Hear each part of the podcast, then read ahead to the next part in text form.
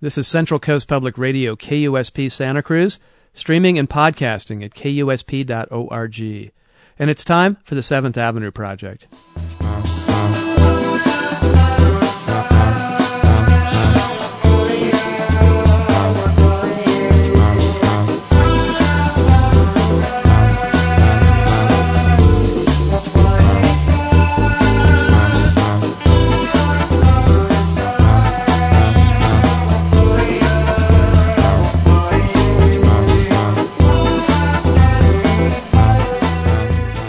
I'm Robert Pollie here with the Seventh Avenue Project, and today on the show, Life by the Numbers, a rebroadcast of my 2008 conversation with physicist Geoffrey West. He'll describe some surprisingly simple mathematical rules that he says may explain everything from the length of our lives to the health of our cities. Stay tuned.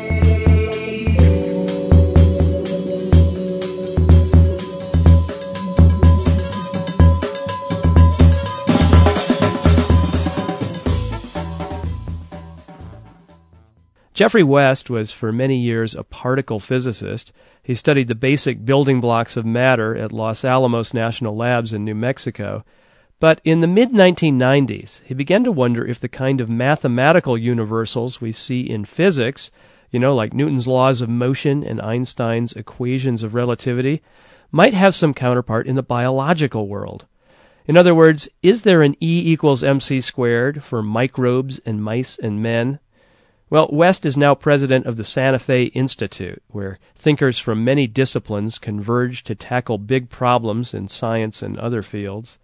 And he and his colleagues believe they've worked out some of the mathematics of life. If not a biological theory of everything, theirs is certainly a theory of many things. It attempts to explain a huge range of phenomena across a multitude of species. West thinks his equations may even help answer the age old question that first got him thinking about biology more than a decade ago.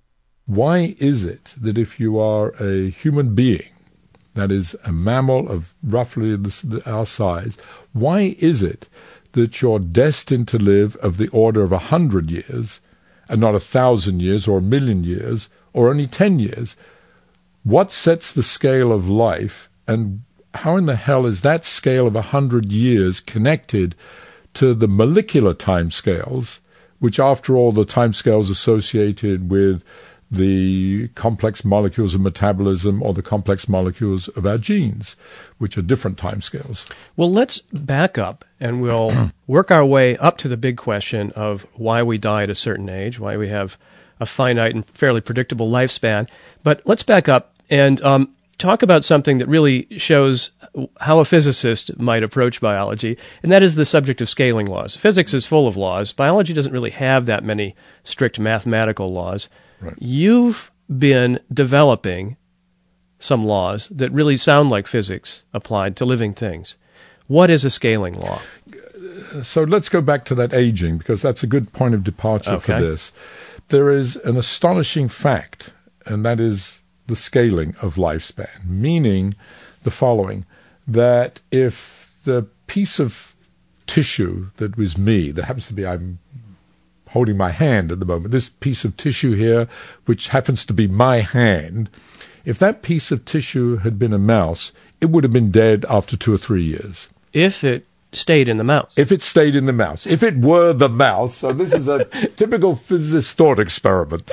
However, if removed from the mouse and put in a tissue culture, you know, uh, it's possible to make it live longer. It would live longer. Is exactly. Yeah. So it, it's so what happens to tissue is quote scale dependent. That is, it depends upon um, whether it's part of a mouse, whether it's part of um, uh, a rat, a dog, a human being, a gorilla, a giraffe, an elephant, or a whale. Even though all of those organisms I talked about are mammals and they are made of the same stuff, yet the behavior of the tissue in them is different. And, and a scaling law is um, a law that tells you how a particular physiological variable, lifespan we were talking about a moment ago, changes uh, with the organism that it's in, and in changes particular, with size. With and in particular with its size, and typically we measure size by its mass. Mm-hmm. How heavy it is.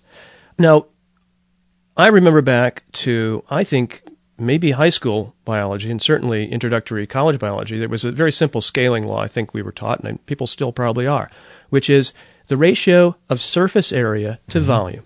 This is a function of basic geometry. If you take an object and you make it bigger, the amount of surface area relative to the amount of interior, the volume, decreases. So you've got less outside, more inside. Little things have more outside, less inside. And this, we were taught, has some serious ramifications. Um, for instance, um, little things give off a lot more heat because they've got more skin exposed to the elements. They have to therefore consume more calories, work harder, run at a faster burn rate, and maybe that's why they die sooner. What do you think of that old fashioned scaling law? Well, it has elements of it that are uh, absolutely correct and others that are not so correct. Okay. Let me put it that way. Yeah. Um, and so let me use that example that you gave again to just, just make a couple of points. The first is that that scaling law, namely that the surface area increases slower with size than does the volume that mm-hmm. it contains, uh, is is is as you point out the most elementary and fundamental law. It's called geometric scaling, and it was already discovered by Galileo in uh, for nearly 500 years ago. And uh, Galileo, um, one of the remarkable things that Galileo realized about that scaling law, which is very profound, um, he realized that um, the the strength of say a limb, your legs, or the the strength of a tree trunk, or the strength of a pillar holding up a building, actually only depends upon an its cross sectional area of the beam. Like so, a two by 4 mm-hmm. two, the strength of a two by four piece of wood, two inches by four inches, depends on the cross sectional area, that two by 4 mm-hmm. and does not depend upon its length. Mm-hmm. So that as you scale it up, mm-hmm. it scales up like the surface area, it scales up slower than the weight that it has to support. Ah. So if you try to take a given design of animal or a given building and scale it up, keeping the shape the same, what Galileo realized was something extraordinary that the strength of the beams the limbs holding up the organism or the building scale less fast than the weight they have to hold up. So ah. that eventually that weight, as you get bigger and bigger, overwhelms the strength of the beams holding it I up see. and it collapses. Which so, is why we see these nice slender saplings. Exactly. But when we see big mature trees, they're, they're thick big trunk. fat trunks. Yeah. Or think of an elephant's fat legs relative to a mouse's tiny limbs in terms of their uh, the radius, say, of their uh, legs. Yeah. And of course, engineering mm-hmm. Relies very heavily on these kinds of questions because uh, architects and architectural engineers understand those yeah. rules and shapes of buildings, and, or change of materials are what you use to address those kinds of the constraints of scaling laws. Right. So we've got some very old scaling laws elaborated way back when by Galileo, um, but you've taken this some steps further. Yes. So the observation is that if you look at, so we talked about some very simple ones here, but if you look at ones that are very uh, fundamental about biology, so for example, one of the most fundamental is something called metabolic rate. That is the amount of energy you have to take in, any organism, organism has to take in per second to stay alive. Mm-hmm. That's called metabolic rate. Mm-hmm. It is, in fact, the 2,000 food calories per day on the side of your Kellogg's cornflakes uh, is your metabolic rate. More or less. More or less. Yeah. And uh, you can ask, how does metabolic rate scale with size yes. across all organisms? Mm-hmm. Well, let's first think about mammals, because we, we, talked about them earlier. Um, what was discovered already many years ago by a man named Max Kleiber was that metabolic rate scales non-linearly with size. So let me explain what I mean by that. You might have expected uh, naively that if you doubled the size of an organism, you would double its metabolic rate because you've doubled the number of cells. So you double the number of cells, you would expect to put double the amount of energy in to keep it going. Sure, that's linear. That's called linear behavior, exactly. What Kleiber discovered was that, in fact, it's not linear. It scales less than linearly, meaning the bigger you are, the less energy is needed per gram, per pound, to keep the organism alive. And um, the law that he discovered is the so called three quarters power law. And that's a mathematical statement that uh, can be illustrated by the following that if I increased the weight by 10,000, by a factor of 10,000, so one followed by four zeros, as I said, naively, you would expect the amount mm-hmm. of energy, the metabolic rate, to also mm-hmm. increase by 10,000. Mm-hmm. But in fact, that's not true. What actually happens is you only need a thousand times as much energy, one followed by three zeros. So you one increase tenth. by, so you need a tenth. Yeah. So the it you increase by 10,000, one followed by four zeros. You only need 1,000, one followed by three zeros, and that's called a three quarters power. And that's where the three fourths come from. I so see. it's non-linear, and it is an expression of the great uh, of an economy of scale. The greater efficiency with size, the bigger you get. Big animals process uh, calories more efficiently. Yes. You are more efficient than your dog, but your horse is more efficient than you. But this is not the same as what was predicted by that surface No. area to volume ratio. So the surface area to volume would have been two thirds, it Mm-hmm. turns out. Two because areas, when you think of an area, two by two, for example. goes up you as double, as goes the up as square. Oh. the square, whereas the volume goes up as the cube. exactly. And so the analog to the three quarters would have been the two thirds, and that was not observed. And perhaps what is more intriguing is that when biologists looked at a myriad of such variables, I mean, things from uh, how does heart rate change with size? How does lifespan, that we talked about earlier, change with size? How do uh, detailed things like rates of diffusion of oxygen across various surfaces in the lung, how do they change with size?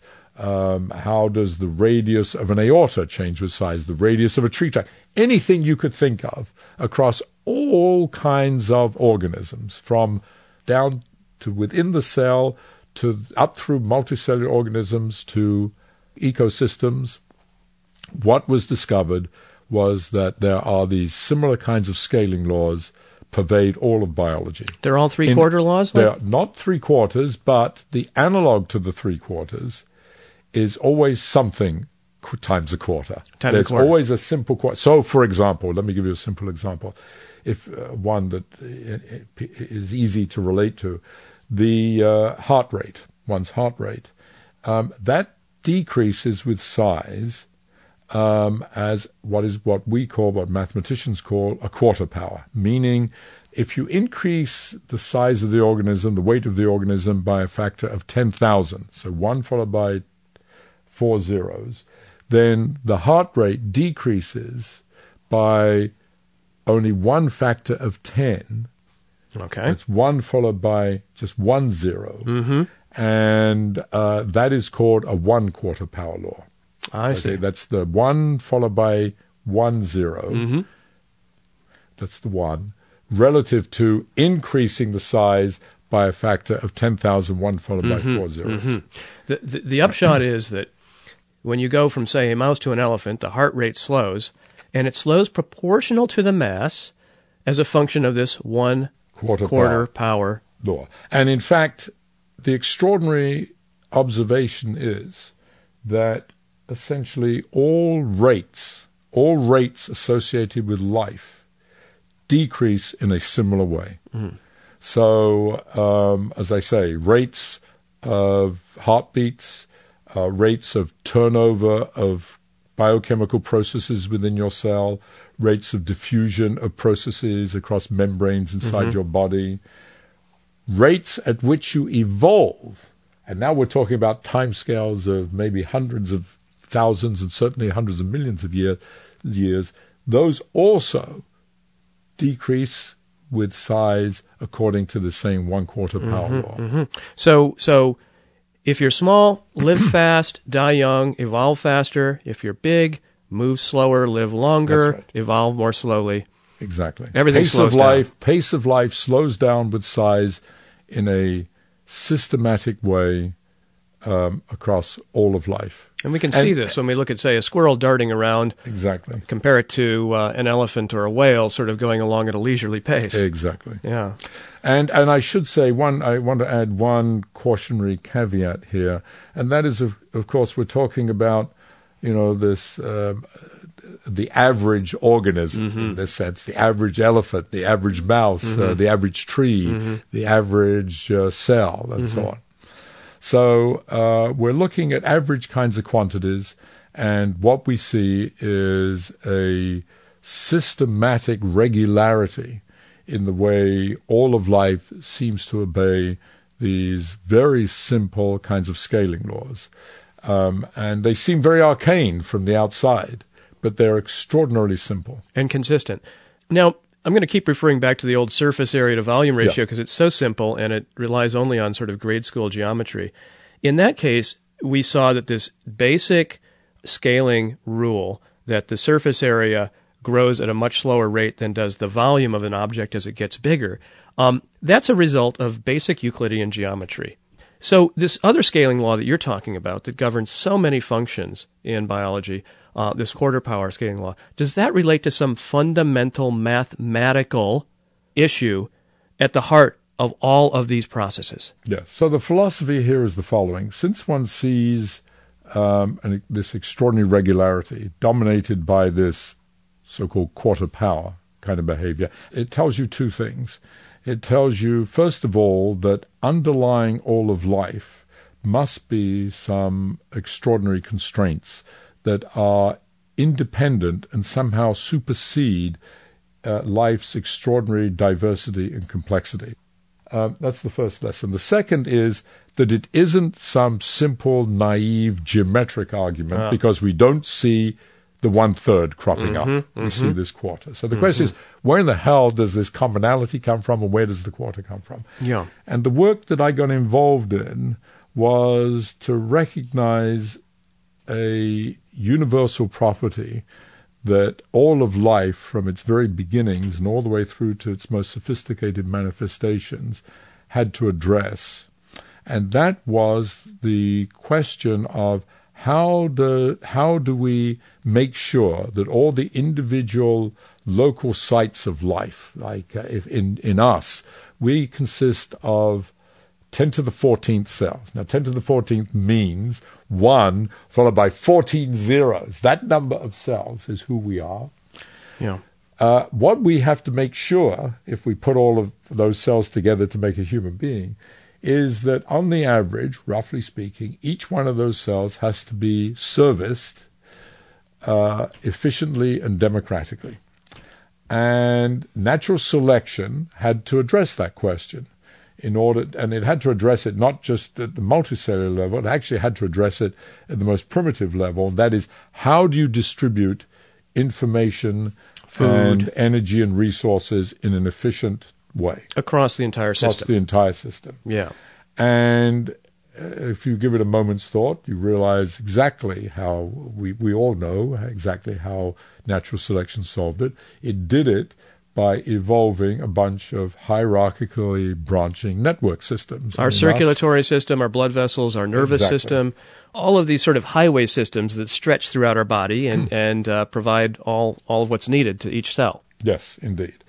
And the idea that uh, myself and my and uh, two of my colleagues, uh, a man named James Brown, who's a very distinguished ecologist, At the University of New Uh, Mexico. The he had just moved to the New Mex- University of New Mexico as I was getting involved in this, and uh, and his what was then his student Brian Enquist, who is now himself a, uh, a very established ecologist uh, at the University of Arizona. Uh, we propose the following: that underlying these scaling laws are the universal properties of these networks. So, what is it about these networks that is governed by these scaling laws? Well, I would put it the other way around. Okay. Namely, it is the networks that are giving rise to the scaling laws. I see. The scaling laws are a consequence of the properties of the network. What is the, what are these so properties? let me tell you a little bit about the properties indeed. Good leading question. So these properties have to be bigger than the explicit evolved design, whether you're a mammal, an insect, a bird, a fish, A plant. a crustacean, a plant. plants have a um, completely different networks. yeah, plants have circulatory systems too. Yes, but they do not have. So, for example, this is a very good example. So here we are. Think of our circulatory system. It's driven by a beating heart. Um, so it's a pulsatile kind of system. But a tree, of course, is not pulsatile. And in fact, not only that, we are a bunch of pipes, kind of plumbing, if you Yeah. like, our circulatory system. But a tree is not like that. It looks like it's a branching network, and it is, but it's in fact a bunch of fibers joined together, technically called xylem and phloem, that um, transport uh, materials and energy and water up through the plant. So Without a heart, it's passive. without a heart, they do Yeah. it by a different uh, a different kind of pump to do with. Uh, it's still actually not a completely solved problem, but to do with the difference between pressures in the soil and the pressures in the atmosphere and so on. and yet, if you look at a leaf, you see veins that Exactly, look like inside ours. us. Yes.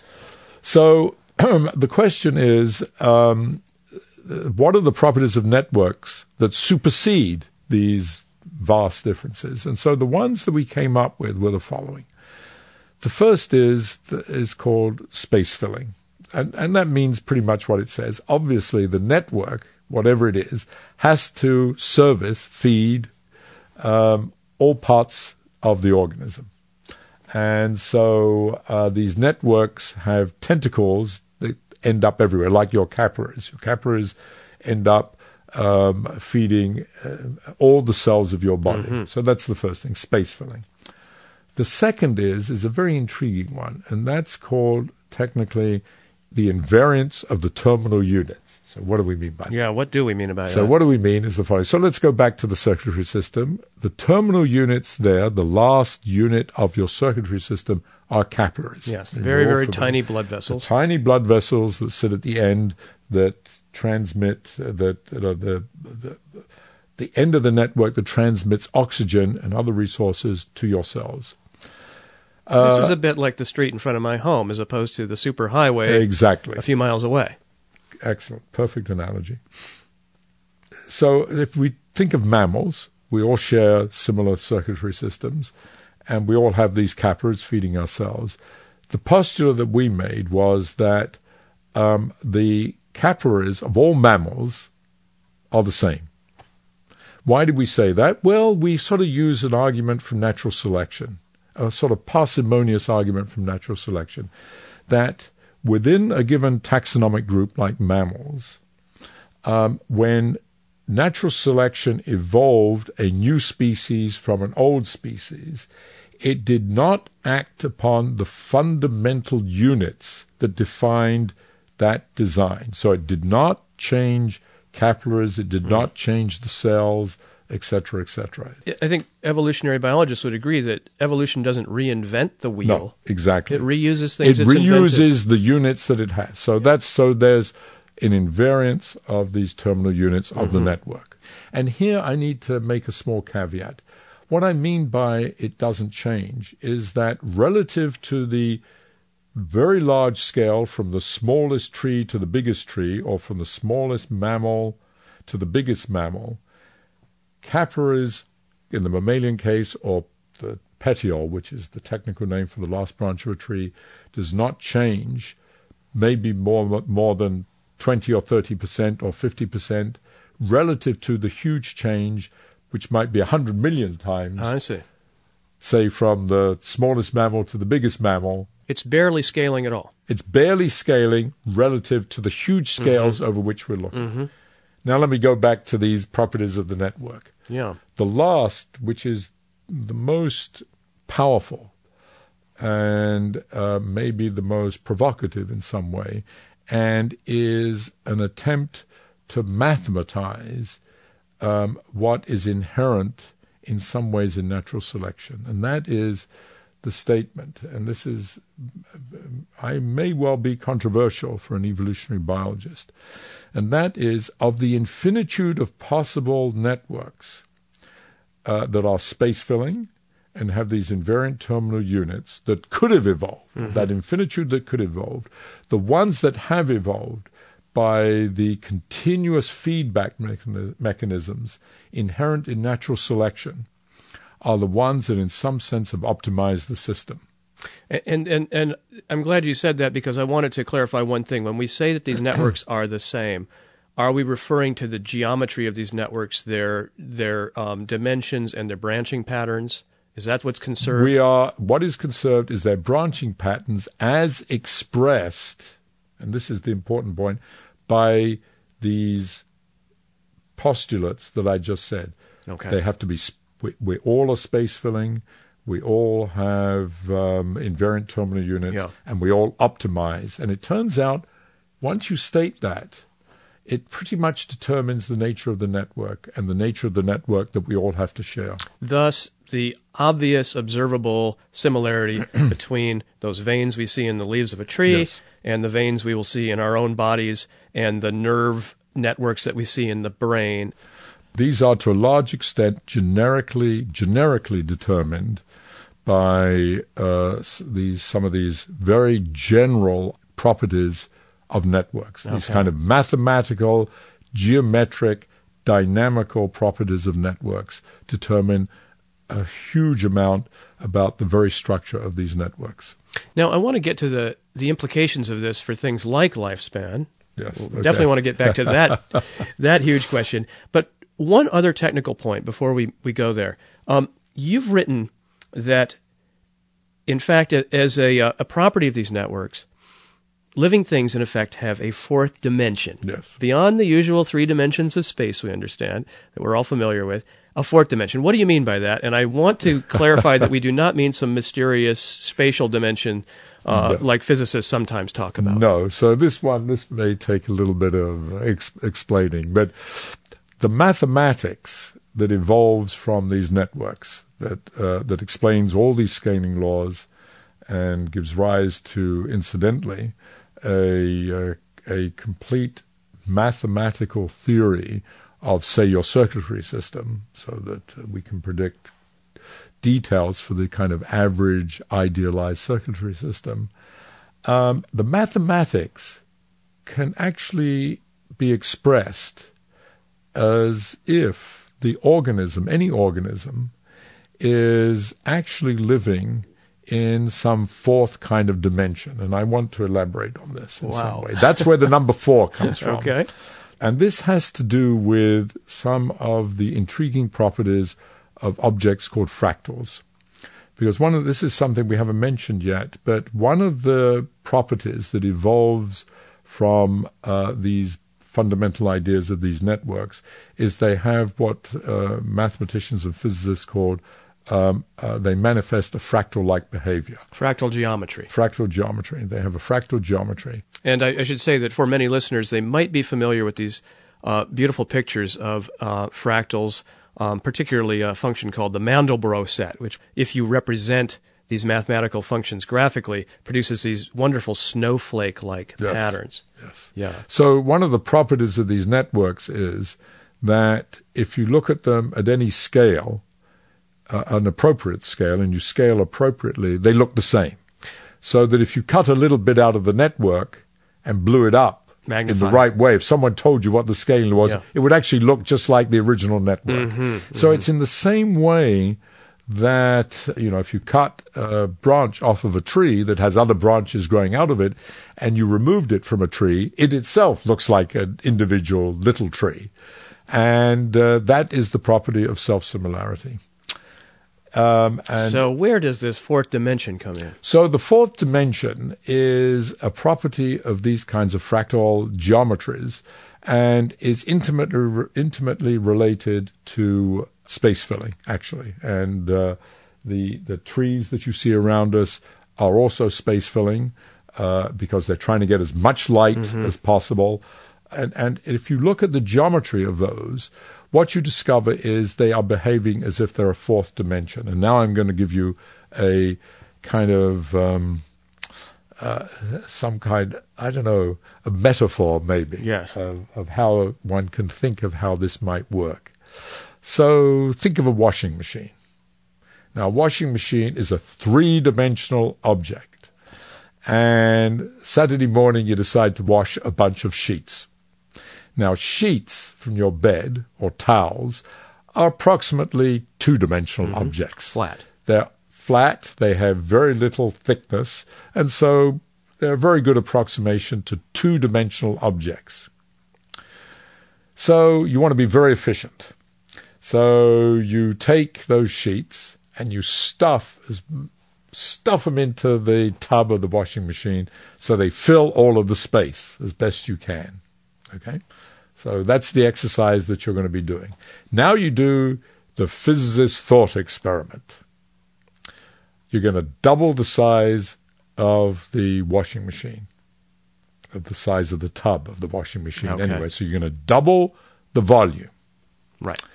And you're going to ask yourself in our mind. In our mind, we're going to double the size of the tub, double the size of the washing machine, and we're going to ask ourselves, how much more sheet can we actually wash? And we're going to measure the amount of sheet that we're going to wash by the area of the sheet. Mm-hmm. So, how much more area of sheet mm-hmm. can I wash mm-hmm. by doing the same operation, stuffing as much inside the washing machine? And the answer is obvious. I'm going to wash twice the area. I'm going to stuff it in mm-hmm. twice as many sheets. Mm-hmm. So it just goes up linearly. Mm-hmm. Goes up. So the the so this is very weird. Now going back to the very beginning of our conversation, where you talked about areas, surface areas, and volumes. You said? I said that the volume goes up faster right. than the surface area, which would mean you should be able to wash more than twice as many sheets. exactly. Sheets. So that's that's weird because here we have a situation that an area sheets is scaling like a volume mm-hmm. as distinct from an area. And you realize why. So this has sort of violated the rules. And in fact, what it has done it has uh, increased, if you like, the dimensionality of the sheet.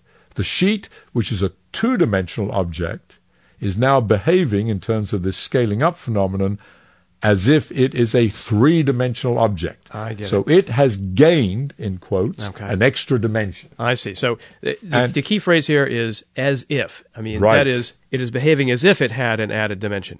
So getting back to our networks, right. they behave this way also. They do, in the sense that the analog to stuffing the sheets inside the washing machine is taking your circulatory system which is has to fill all of the space inside you and stuffing it inside your skin, because mm-hmm. that's effectively what has happened. Uh-huh. And in in doing so, um, it is filling all space, and in doing so, it is gaining, in quotes, an extra dimension. It is behaving not just as a three dimensional object, but as if it has gained an extra dimension, a fourth dimension. It, it obeys and the mathematics of the mathematics of four dimensional space. And let me just go back to the sheets again, because and relate it to the frac. Where's the fractality in that? We talked about space filling. Yeah. The fractality, interestingly enough, is in the squishing up of the two dimensional object, the sheet,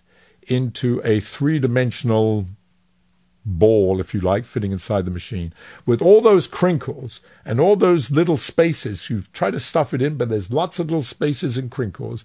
And if you look at the structure of all those little crinkles and spaces, they actually have a self similarity. I see.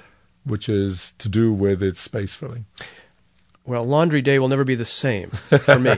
but um, now let's look at the, the implications of all of this uh, this math on issues important to us, like lifespan.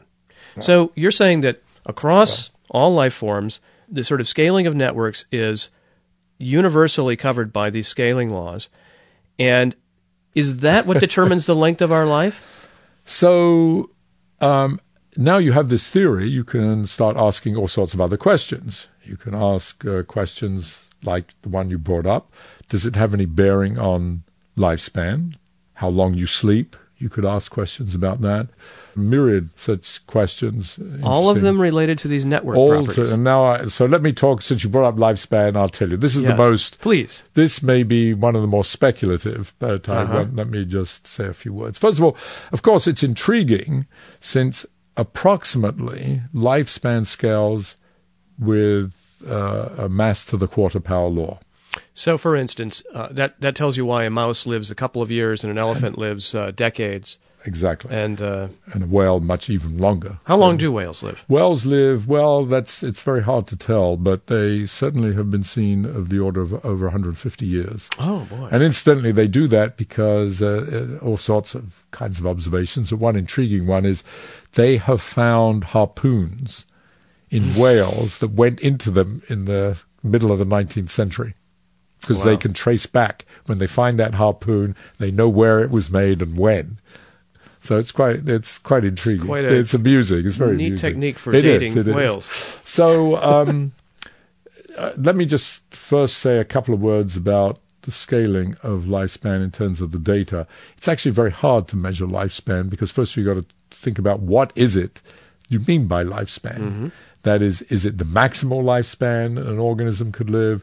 Is it the lifespan that we observe in the wild? Is it, uh, uh, et cetera, et cetera? Namely, it's very hard to do controlled experiments in a scientific way. Sure. So a lot of the data is, um, um, is not controlled and is anecdotal in some ways. I mean, obviously, if you're uh, an animal in the wild and uh, you get sick, you die. Mm-hmm. Um, I have very I have very bad uh, eyesight. Um, my eyes I went short sighted at about age eleven. I would almost certainly not have lived beyond uh, twelve or thirteen in the I would not have savannah. survived in a exactly as a as a wild mammal, you know, obviously. But let's say in zoos where we've got a so, nice controlled. So there are. So, yeah. but roughly speaking, so the data is is a bit suspect. But if you just take it at face value and you average it all, all over the data, you see an exponent that is consistent with one quarter with a lot of fluctuations in it. But let's take that as given. That is extraordinarily intriguing mm-hmm. because here's that bloody quarter power again, and Maybe it's something to do with these networks. So that's our point of departure. So well, let I me now. You're going to say it does have something. To do with that. So now I'm going to tell you in a way in which it, I believe it does, and it is the following: that um, the circulatory system. Let's use that again as an example. Is and your metabolic system is the system that keeps you alive. However, built into such systems, they are transport systems. Transport systems means that stuff is being moved. If stuff is being moved, not only the reason that you, one of the main reasons that you have to have a heart that works, pumping blood through your arteries and veins, is to counteract what is called the viscosity of blood, for example, namely the friction in the tubes. Mm-hmm. That is called dissipative.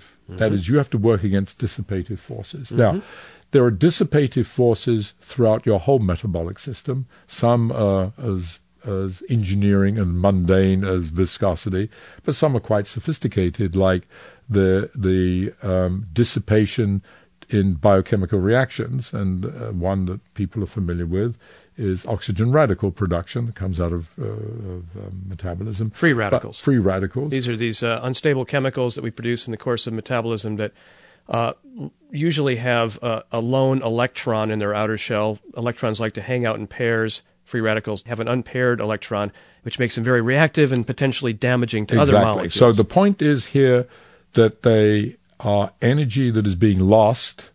And here's the point, and you said it that energy is doing damage. Mm-hmm. energy is damaging the system. Mm-hmm. And the energy is damaging it in a systematic way. We have a theory of the transport of, of uh, the, the, through these networks. So we can calculate how much energy is being lost due to these kind of frictional dissipative forces. I think there's now, a there's a, a, common phrase for this, isn't there? Wear and tear. Wear and tear. Wear and tear of the system. The same way your car or any other engine uh, wears out through wear and tear. The very networks that keep you alive are systematically killing you because of wear and tear. And uh, so you can work out how long it's going to take before this the, the networks can actually remain uh, pardon me, faithful, integral, and uh, still be delivering the kinds of things they have to deliver to keep you alive. And what you discover from these calculations is, first of all, the quarter power law for lifespan, mm-hmm. that indeed it uh, pops out very naturally, and that's very nice. And I think that's uh, that that one is not so controversial, would not be so speculative, frankly. Um, but you can also calculate how long does it actually take, and if you do it, you discover that, and this one is speculative, and I would not, I've never published this result, but if you do the kinds of calculations that are implicit in what I said, you discover that a typical human being, if you're uh, an organism the size with a with a circulatory system like ours, of weighs of the order of 150 pounds, uh, you will live um, of the order of 100 years, but you certainly will not live of the order of a thousand or a million years, and you won't live of the order of 10 years. Eventually falls apart. But what you added, this new twist, is that it's the networks yes. that are primarily yes. responsible for this wear and tear. Yes, they come with a cost. Because it happens in those networks. It happens in the delivery. Primar- in fact, primarily it happens at the delivery points of these networks. Uh-huh. So it would be the analog in capillaries or at the ends of these biochemical reaction networks. They're very similar, in fact, within cells. So these are, that's where the radicals that we talked about earlier actually become uh, damaging, actually do their damage. And because and, these networks have a common geometry through all of life, therefore you have predictable lifespans at each. Exactly. So in scale. principle, you could, in principle, calculate. Now, you know, if you're right about the fundamental factor in aging being the geometry of these networks and thus the way in which they damage the organism and ultimately kill the organism. Um, what does that say about anti aging therapies that people are working on. One of the most prominent these days is calorie restriction, which if you feed a mouse a lot less calories but give it complete nutrition, and I want to stress that, these mice can live a good deal longer than the average yes. mouse. But from what you're saying, now slap me down if I'm wrong about this, they still they're still going to be limited by these network yes. structures, and all you're doing is playing around a little bit within the limits established by these networks. Yes, roughly speaking, that's correct. But the uh, caloric restriction, the the the um, cutting back on um, the um, the food intake, is very nicely explained in this theory. Because what you're doing is you're decreasing the effective metabolic rate. You're slowing the organism de- down. You're slowing it down and doing less damage. You're making a and mouse a little more like an elephant. Exactly. You're in a, in a some weird way, in some effective way, increasing its size. So, in fact, um, you can take this little toy model that I talked about a moment ago in terms of wear and tear from the network. And you can ask, what happens if I crank down the uh, metabolic rate in that model, therefore do less wear and tear? And you find it actually gives results in um, very reasonable agreement with the kinds of data that has been done for the experiments on mice. Mm-hmm. So, having said that, your question remains what can you do to extend lifespan if that's what you want to do? What what is it that you can do?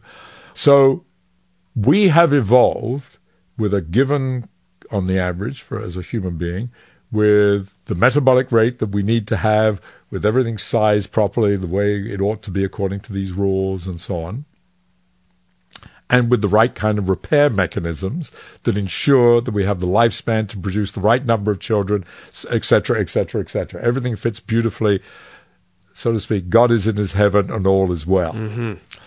Now we want to change that, as we have done with almost everything else on this planet. We want now uh, want to change lifespan. So um, we can stop eating, as I said earlier, and uh, uh, it, it decrease wear and tear. But uh, we can ask, how do we change our repair mechanisms? Can we make them better? Um, one thing you could try to do is to start manipulating that and start putting in repair mechanisms that are actually much more efficient. And in that case, maybe one could extend lifespan. Mm-hmm. Now, from this viewpoint, so and I'm, I, you know, that may well happen. Mm-hmm. I don't know. I mean, and people have started playing around with that by doing all kinds of interesting things with telomeres at the end of genomes and so on and so forth. But from this viewpoint, there's a kind of cautionary tale here, it seems to me. And that is the following. From this viewpoint, everything is evolved having the right size, the right number of heartbeats, the right size of the aorta, mm-hmm. The right size cells, etc., mm-hmm. etc. Mm-hmm. Okay, everything is sort of fits mm-hmm. nicely, as I said a moment ago. And now you come along and you screw around with one piece of it. Mm. That means you're going to put more energy into repair mechanisms. Mm.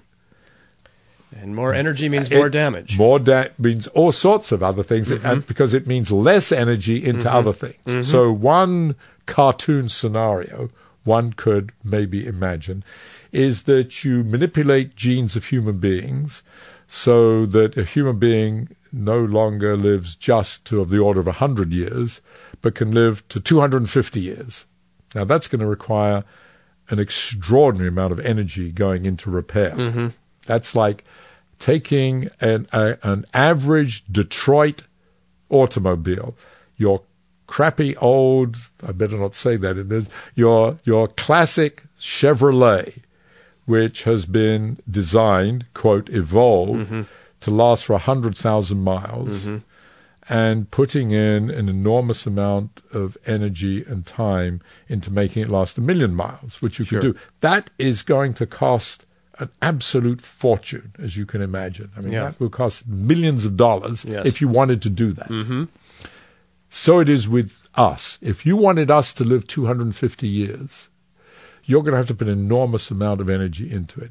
What would the consequences be? The consequences, consequences would be that uh, you would turn people into couch potatoes. Namely, you may not have the energy to be able to walk more than a few steps. Well, you would be exhausted most of the time. You say it, it, that that's if the energy is coming from my own uh, my own metabolism. Yes. However, if it's coming from the outside, if somebody's out there repairing things for me, uh, I'm going well, into a clinic. I think that's very repaired. hard because you yeah. have to repair yourself. Uh-huh. So you have to repair all those cells yourself, uh-huh. and so it has to be sort of uh, auto produced somehow. Uh-huh. It has to be internal. So that's my cartoon. My cartoon is that the it, it's the it's the it's the old problem of unintended consequences. Sure, and and not to mention the fact that not only would it take much more energy, but um, you fix one thing and maybe it shifts the stress to another yes, part to of the another. System. So it's it's highly non-trivial, and I'm very I have a very jaundiced view of people that talk cavalierly about extended lifespan. I have a jaundiced view, A, because they don't understand the science mm. on the first mm. hand. Uh, you know, if you don't have a theory of aging and mortality to begin with, mm. then um, I think it's very suspect to start talking about extending lifespan and stopping aging. And even if you did, um, I think you have to really understand the integral, holistic view of an organism and recognize how incredibly balanced it is and how well tuned it is, how finely tuned it is in the best possible sense of mm-hmm. that, and of the extraordinary negative consequences that could happen.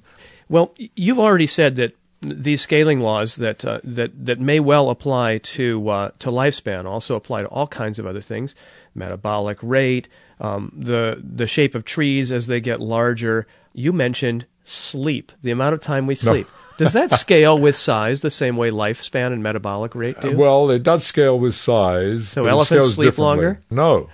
No. No. So this is what's interesting. Um, oh, goodness. So sleep, interestingly, from this viewpoint, is related to aging because um, we again formulated, uh, speculated about what are the origins of sleep. And uh, we came up with the following suggestion that um, you need to sleep in order to repair the brain. And you have to distinguish here the special role of the brain from every other organ in the body. Um, we're sitting here having this very interesting conversation, and um, while we're doing it, neither of us are moving very much. And no doubt, as we're doing it, I'm repairing all sorts of things mm-hmm. inside my body mm-hmm. in the way I just described. Mm-hmm. But it's very hard to be repairing your brain while you're trying to use it. And this is the point, very simple point. Ah. That the brain is a special organ because it controls everything else. And if you do damage to the brain, which we are doing, mm. obviously by the fact that blood is flowing through it, we're thinking, we're doing, we're moving every thought, everything we do is moving molecules mm-hmm. around. We are doing damage. That damage must be repaired. So, uh, sleep, especially deep sleep, is like closing up shop for is, some housekeeping. Exactly, because you don't need to close up shop to repair your liver, but you do need to close up shop to repair the brain and to process, mm-hmm. process all of the stuff that is going on, put it in the various places that it has to go, etc., to have that kind of image, that kind of bookkeeping image. So how does this scale? So here's the interesting thing is that there is another aspect to the brain that distinguishes it from every other organ. Not only do we have to have a downtime to repair it, namely sleep, but you have to repair the brain faithfully. Mm. You have to make sure that when you do that repair during the night, during this downtime, when you reawaken, that you're the same person that you were the night before. Because mm-hmm. otherwise, you will morph very sl- slowly but surely into someone else. Oh, I've hoped for that sometimes. And sometimes we want to do that. Exactly. we do. And indeed, no doubt we do in some way. But I mean in a serious, significant way that we have no, quote, control over. Mm-hmm. So that's the idea. That's mm-hmm. the basic idea. So you have to have that the repair rates, the repair, the energy that you put into repair has to be balanced by, has to balance the damage. And if you express that mathematically, you discover something very intriguing that the bigger you are, the less sleep you need. So it goes the opposite way to everything else. Mm-hmm. That is, that an elephant needs less sleep than a mouse. Mm-hmm. And indeed, I have an amusing story with this. When we first worked this out, I did it with a young uh, uh, postdoc, postdoctoral fellow working with me, a man named Van Savage, who's now at Harvard when we did this, I remember we we um, I, I, was working it out on a board in my office, and I derived this scaling law, which has a curious exponent. Incidentally, it's not a quarter; it's actually closer to a sixth.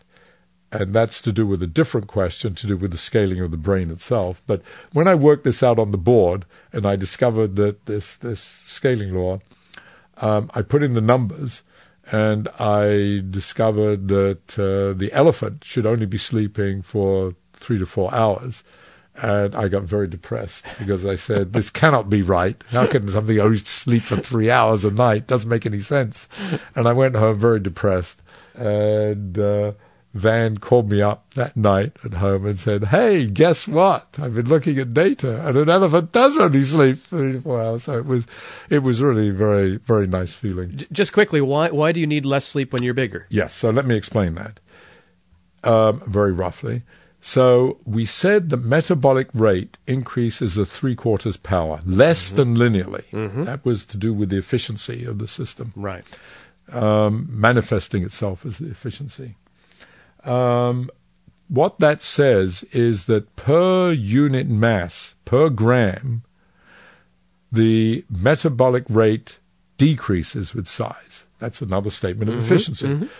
So the bigger you are, you need less metabolism mm-hmm. per unit gram. Mm-hmm. But that means you do less damage per unit gram. Ah. So per unit gram, you do less damage. And it is that decrease of damage with size per unit of tissue that actually uh, ends up meaning that you need less sleep for uh, as you get bigger. If sleep is going into the shop for repairs, the bigger you are, the less damage to repair, the quicker. Exactly, the quicker per gram. Now you have taken these scaling concepts and applied them not only to individual living things, as we've been talking about in this conversation, but to relationships between individual things, social systems, yes. cities, yes. economies. Not yet. Not beginning. Yet. Beginning. But Maybe. certainly, but the moment cities. But you're definitely bent on world domination with this idea. now, please, no, no, don't. No, but it's it's like any idea one has. You know, if it has a little bit of success, uh, uh, and and it and and in this particular case, it has a kind of generic Mm-hmm. features to it, uh, almost universal features, uh, some of which may be right, some wrong. Uh, but when you have success, you want to explore its boundaries and Sure. see where where can it go, what Sure. else. And, And, very, and, and how do, would these ideas apply, let's say, to, to a city? so it was very natural to apply it to cities because cities are clearly networks and cities Roadways, uh, uh, telephone networks, so electrical grids. Yeah, so it's obvious that they are like that. It's very Mm-hmm. natural to think of them that way. And one can ask the question, actually, is a city a great big organism? Mm-hmm. So a city, after all, um, cities grew out of biology. They, we, we made them Mm-hmm. and we come from biology. So the question is, are they actually biological? Mm-hmm. So going back to the biology for a moment, what did that tell us? That told us that just if we look only at mammals, that despite appearances, a whale is a blown up elephant, is a blown up giraffe, is a blown up human being, um, a blown up, which is a blown up monkey, which is a blown up rat, which is a blown up mouse, despite their differences, meaning that in, in, in some kind of average sense, to a large extent, they're actually, we are all scaled versions of each other. The mathematics remains the same. So the question is is there a similar kind of phenomenon with cities? That is, is New York a scaled up Detroit, which is a scaled up uh, Boise, Idaho, which is a scaled up Santa Cruz, which is a scaled up Santa Fe? Do they in fact obey or constrained by universal dynamics? Well, I'm on the edge of my seat. So Are the they? first thing that we did was indeed to first collect data and ask the question: Are there scaling laws? So, and this is not me. I put together a team of uh, a very interesting team. This really goes to the heart of uh, what the Santa Fe Institute is about. A highly cross-disciplinary team of people: urban geographers, economists, physicists, biologists, mathematicians who are interested in this problem um, to start attacking it. And some of those people have great expertise in the data, got together the data on things, on multiple characteristics of cities. The ones we mentioned, roadways, networks, etc., number of colleges, uh, number of patents being produced, um, number of hospitals, number of doctors, amount of taxes paid, number of police, amount of crime, the spread of AIDS, everything you could think of where there was data, plotted them versus population of city Okay. in the same way that we did for animals. And what did we discover? That to a good approximation, cities are just scaled versions of themselves. And we looked at data in the United States, in Europe, and in China primarily. Mm-hmm. And uh, we found that they were just like animals. They were they satisfied scaling laws. So things like crime rate, number Yes. of patents issued, taxation, number of police, these are predictable on the basis of the size of a city? Yes, They are. roughly. Even though So, Detroit well, has a put- huge crime rate and uh, Well, that's the question, does it? so here's the point. The first thing to um, appreciate is unlike biology, there was no absolute universal like the quarter power. Mm-hmm. However, there was a very intriguing universality that did emerge, and that was the universality that was exposed when you looked at quantities that are infrastructural relative to quantities that are truly social. And the infrastructural qualities are the ones we talked about roads, electrical lines, and so on, which are like sort of biology. They're the kinds of things we see clear analogues to inside ourselves. And those scaled sort of like we do, with an economy of scale. Uh, the bigger you are, you need less roadways per capita, you need less water per capita, and so on. However, what we discovered was that for purely social quantities, quantities that have no analog in biology, like patents, like uh, police, like taxes, like wages, those scaled in a- in a way that was never manifested in um, in in biology, and they scaled with exponents that were greater than one. The analog to three quarters was now a number bigger than one. And what does that mean? That means that let's think of patents. The bigger that you, the bigger you are, the more patents you get per capita. The bigger you are, the higher the wages are per capita. the bigger you are, the more colleges you have per capita. There's so this was perhaps opposite. some synergy that happens when you get enough people together. Exactly. So by bringing people together, you create more wealth, you create greater innovation, and so on and so forth. And that's and and what was extraordinary was that all of the quantities representative of social behavior, whether they're patents, colleges, hospitals, wages, etc., all scaled in the same way. And intriguingly, they scaled in the same way as the amount of crime, the amount of disease, and the amount of pollution. Which all go up. Which all go, but they all go up in the same way, but disproportionately with mm-hmm, size, mm-hmm. so that one can then talk about an average idealized city and say, for now going back to your question, for a city of a given size, this is how much crime we expect. This is how much, how many patents it ought to be producing. This is how many police it ought to have. This is how many cases of AIDS it ought to have, all relative to a scaling baseline. And in fact, one of the intriguing things we've done is we've looked at cities across the United States and ranked them according to whether they're slightly better or slightly worse than what they should be doing given their size. Mm-hmm. What we believe underlies this as it does in biology, are networks, mm-hmm. are the networks of social interactions that connect us all and connect the various um, groups that we are part of, mm-hmm. that is, uh, to varying degrees, whether mm-hmm. it be at the uh, primal level of family up to our um, uh, up to the level of community, up to the level of country, and in, and everything in between. But social networks, social networks that underlie all this, and it is the dynamics of those social networks that is being expressed in these scaling laws, and um, that is again a major area of research that we're embarked on now. Is so understanding those. So I'm sure uh, many listeners are now asking: Is this just a description of the way it is and will always be, which is important, or is there a practical consequence to this such that we can better plan, better organize, better build?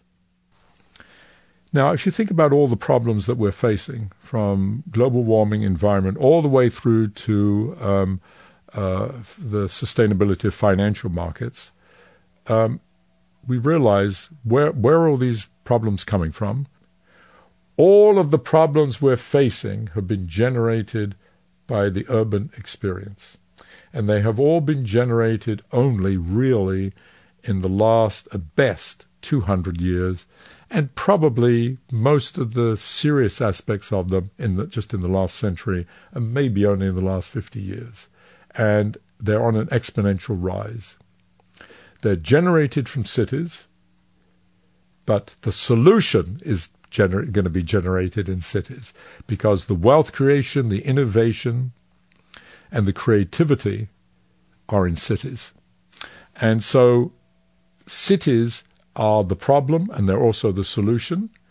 And if we are to deal with this question, we better understand it and we better understand the understand what a city is, what its dynamics is, and we better understand it in a quantitative, predictive, mathematical framework if we're going to come to grips with some of these big long term as well as possibly even some of the short term, but certainly our longer term problems if we're thinking of scales of 50 to 100 years. We better understand it because if we don't, we're not going to be able to solve it. Final question. Knowing what you know or believe about scaling throughout biological life, do you think a mouse in its couple of years lives as full a life as the bigger, slower elephant in its 60 years? Yes, this is a very interesting kind of psycho philosophical question. And, and, what you're referring to, of course, is that, as I said earlier, um, since the scaling laws uh, have a universal quality to them, both across all organisms, but also within an organism, the complete pace of life of any anything that is happening within an, an, a mammal, let's take this, since that's what you talked about within a mammal, in terms of its whole life history, everything is sort of geared in the same way. It is extremely intriguing to think that maybe in, in some experiential sense, it feels that it's lived as long as we have. Um, obviously that's not an answer, not, not a question one can answer. The only thing I would say to that is that indeed, even though everything is tuned to scale, roughly speaking, according to these laws, there is an absolute out there, namely the length of a day and the length of a year, and we're all subject to that.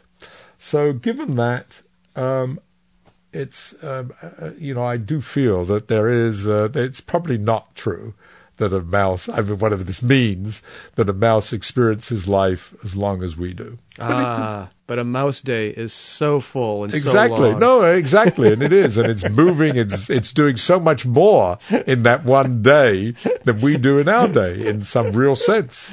It is really is. It's processing much more. It's metabolizing more, etc. etc. I don't know. Anyway, it's an intriguing thought. Well, Geoffrey West, this has been a very full part of a day, and I really appreciate your uh, spending this time with me. That's a pleasure, a real pleasure. Thank you, Robert. Geoffrey West is president of the Santa Fe Institute in Santa Fe, New Mexico. And a final note some of you astute listeners may have caught what seemed to be a discrepancy in our discussion. If bigger beasts live longer, as Geoffrey West proposes, then how come humans often outlast elephants, hippos, and the like? Well, West says it's because of modern medicine and other technological interventions, reducing human mortality and pushing our average lifespan ever closer to our maximum lifespan of about a 100 years or so. If elephants and hippos had access to the same resources we do, they'd be dancing on our graves, in theory at least. Okay, you say. So what about those centenarian tortoises and long-lived lobsters we've heard about? They don't seem to fit the picture either. Ah, but these are cold-blooded animals, and to compare them to mammals, you have to factor in body temperature. When you do compensate for temperature, all of these creatures fall nicely into line with West's master equations. So there. And an addendum to that addendum. I said Geoffrey West was president of the Santa Fe Institute, and he was when I recorded that, but he's since finished his term and has returned to his work as a full time researcher and professor at the Institute. I'm Robert Pollie, and this has been the Seventh Avenue Project. Stay tuned for the Latin Quarter. That's coming up next from 1 to 3 p.m. right here on KUSP.